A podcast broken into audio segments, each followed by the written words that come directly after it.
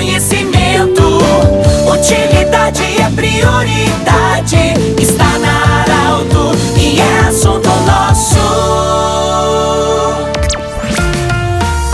Olá você, estamos iniciando o assunto nosso desta sexta-feira, sempre para o IMED Vale do Taquari Vale do Rio Pardo, para Cindy Lojas, Cindy Lojas lembra, compre no comércio local, valorize a economia do seu município e também Centro Regional de Otorrino Laringologia com sua sede anexo Hospital de Monte Alver. E conosco também Agrofel, tudo em sementes, tudo para o agricultor, agora também em Rio Pardo, na Andrade Neves. Um abraço para a turma da Agrofel, alô Maurício, toda a sua turma em Rio Pardo. Bom, nós estamos acolhendo hoje a doutora Xana de Medeiros da Silva. Ela que é coordenadora do curso de farmácia da Universidade de Santa Cruz do Sul, a nossa Unisc. Nós vamos falar sobre o uso racional correto dos medicamentos. Doutora, bem-vinda, muito obrigado por você estar aí conosco durante algum período para falar sobre esse assunto tão relevante e importante. O que, que significa usarmos o uso correto, racional dos medicamentos? Bem-vindo. Olá, Pedro, obrigada. Essa temática, uso racional de medicamentos, é uh, refletir né, sobre o paciente receber a medicação correta,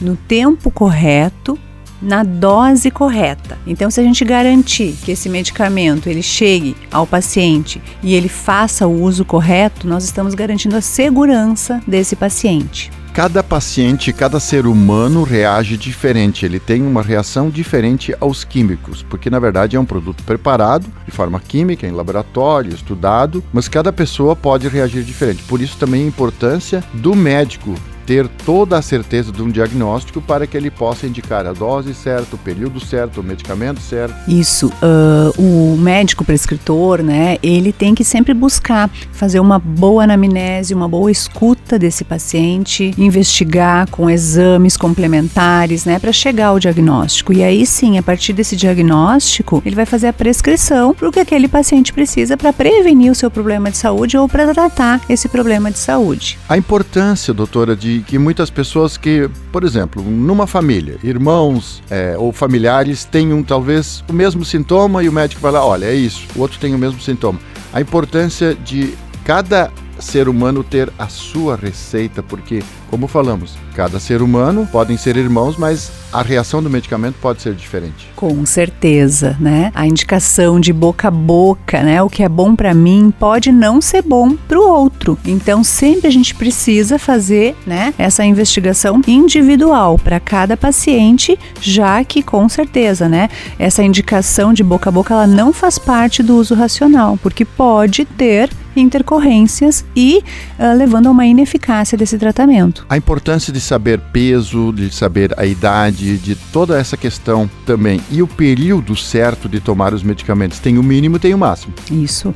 Então qualquer uh, medicamento, né, quando ele é desenvolvido, ele já é desenvolvido para fazer parte daquele esquema posológico. O que, que, quer dizer isso? Quer dizer que o medicamento ele deve ser tomado de 8 em 8 horas por 5 dias ou por 10 dias dias. Justamente esse tempo é o que vai garantir o tratamento. A questão também de produtos injetáveis, intramuscular, endovenosa, é, na veia, toda essa questão, tudo precisa ser bem avaliada também quem vai fazer, como vai fazer, porque há muitas vezes a gente vê uh, um, um, medicamento que pode estar aí, uma veia que rompeu e o medicamento vazar. Nesse sentido, a importância também dos cuidados nos injetáveis. Isso, os medicamentos injetáveis, né? Eles têm, uh, um, têm que ter um cuidado maior exatamente por isso, porque ao injetar aquela dose, se a gente for fazer uma um, um método de injeção intravenoso, toda dose que eu administrei já está na corrente sanguínea. E estando na corrente sanguínea, esse medicamento vai se distribuir para todas as partes do corpo. Então, sim, avaliar muito bem como vai ser a forma de administração, conferir sempre, né, que tipo de administração é, justamente para evitar possíveis interações, intercorrências, superdosagens, né? Medicamentos